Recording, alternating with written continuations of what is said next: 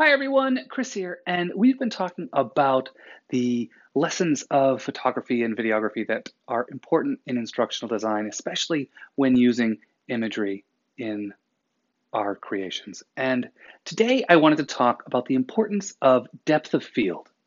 And depth of field is a really important concept because it's one that if you're not a photography buff, you may not even think about. Depth of field is what causes the background blurriness in a lot of portraits. And depth of field is what makes vast landscapes all be crisp in all of their different places. So essentially you have a narrow depth of field where the part that's in focus is very narrow, and that narrowness goes in and out as you focus. And then you'll have a wide depth of field where that same area of things in focus moves in and out as you focus. So how do you adjust your depth of field?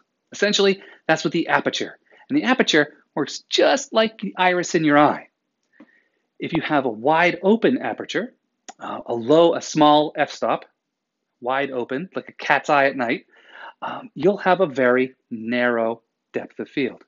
And if you shrink that aperture down to a little pinprick, then you'll have a very wide depth of field.